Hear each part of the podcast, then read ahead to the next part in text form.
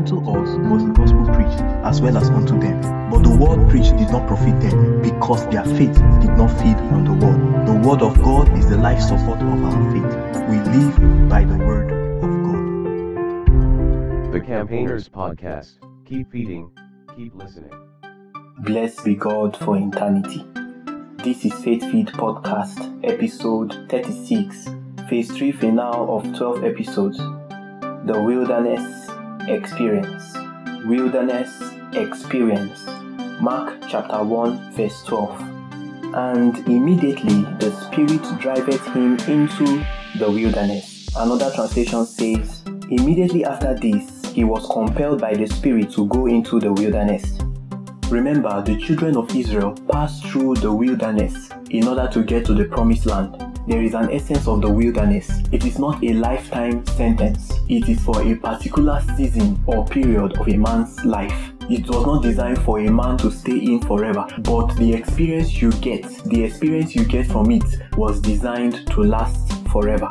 Note the wilderness is a place where the hope of survival is reduced drastically to a narrow stream. But it's not for everyone. It's not everyone that can recognize it. It is for those who are intentional in living beyond the natural to advance spiritually to that point of being an overcomer. Let's see Matthew chapter 4, verse 1. Then was Jesus led up of the Spirit or by the Spirit into the wilderness to be tempted of the devil. Know that if you are not led by the Spirit, there is nothing you will learn, there is no experience, there is no equipping, there is no knowledge you will gain in that wilderness. So you must first be led. You must understand the motive of the Spirit. You must understand the intent, the mind of the Spirit. This is the reason why some people fast and they don't get results. Romans chapter 8, verse 16. The Bible says, For the Spirit beareth witness with our spirit. If there is no witnessing, every other thing is of the flesh. So, so it, it's not just to say you have the Spirit. After Jesus was baptized and a dove was revealed, the Bible says the Spirit led him into the wilderness. So it's not just to have the Spirit, you must be led by the Spirit. The Bible says in Galatians chapter 5, verse 25, that if we live in the Spirit, let us also walk in the Spirit. This is talking about similar things. And it's very simple to have that inner witness. In order to have that inner witness as a believer, there is a consciousness that must take place in your heart. We can find that in Romans chapter 8, verse 6. The Bible says, For to be carnally minded is death, but to be spiritually minded is life and peace. That is to be spiritually conscious. To be conscious of the Spirit is what? Life and peace. So, in order to have this life and peace, there is a consciousness that must, this consciousness must be built because it will determine your response to the event you encounter in the wilderness. Note this one. Now, one of the signs that the Spirit is leading you, that the Spirit is with you, that the Spirit led you into the wilderness, is that there are angels that are sent your way. Let's confirm it in the Bible. Same Mark chapter 1, verse 13. And he was there in the wilderness 40 days, tempted of Satan, and was with the wild beasts, and the angels and the angels ministered unto him. Now let's see another translation. It says that he remained there in the wilderness for 40 days, enduring the ordeals of Satan's test. He encountered wild animals, but also angels who appeared and ministered to his needs. These angels, they are the ones that send men, that steers the heart of men to favor you even in your wilderness days, your trials, even in your in your tribulation. They send men your way to help you, to deliver you. So this is big. Even if you are with the, even if the challenge, remember I said Jesus was with the wild and when you mean wild animals, we are talking about animals that can tear the flesh. We are talking about challenges that can tear and weaken you in life. He says that as that as those challenges are there, as those beasts beasts are there, also angels are there to help you. That's why those animals will not harm you or take your life.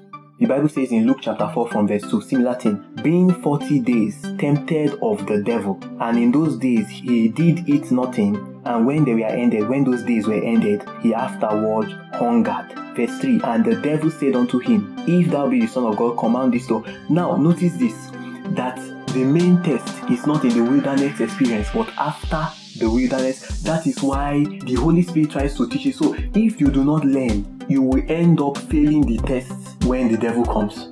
his time with the wild beasts, and his time with other forms of devil's manifestation. Those things can be characterized as tests for the main exam. That is the test that prepares one for the main exam. And if you don't pass the exam, you become a negative example. But if you pass, you become a positive example. God is looking for good examples. And the example you become is determined by the consciousness, how strong the consciousness of the Spirit is in you. Notice that, notice that when Jesus was responding to the devil during the final, that's afterward, after the 40 days and 40 nights, he was using the word of God. He was not using any other word. He was using the word of God. In the first temptation, he said, It is written, Man shall not live by bread alone. In the second, he says, For it is written, Thou shalt worship the Lord thy God, and him only shalt thou serve. And last one, Thou shalt not tempt the Lord thy God. So I come to discover that the only way we believers can build the consciousness of the Spirit is through the Word of God. That means that the evidence that the Spirit is, is with us is the Word of God. The evidence that we are led is also the Word of God. So our response to challenges, our response in the wilderness is from the Word of God. So one thing that the wilderness does is to strengthen the consciousness of the Spirit in the wilderness, it is either two ways. It's either you're strengthening the spirit that brought you, that is leading you, or you are quenching the spirit. Don't wait. The problem with most believers is that they wait till the end when when they have now passed through the wilderness and they don't gain any experience. That they wait till the end.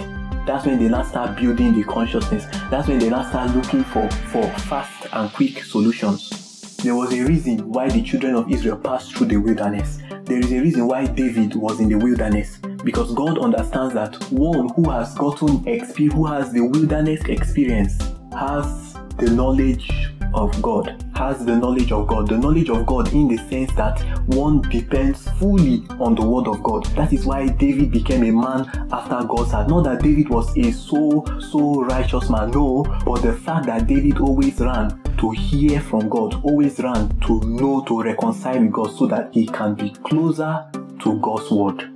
So, as believers, we do everything in our power to build the consciousness of the word. For Jesus says, for Jesus said that the words I speak to you, they are spirits and they are life. That means the word gives birth to the spirit. That means the consciousness of the word gives birth to the consciousness of the spirit. I remain the faith campaigner of Christ. Remember, God's kingdom has come. We are honored of the Lord.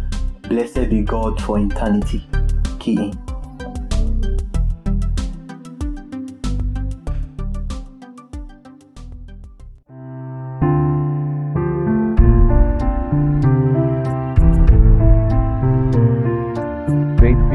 Brought to you by the Faith Campaigner of Christ. Keeping the faith of Christ in the community of believers, global.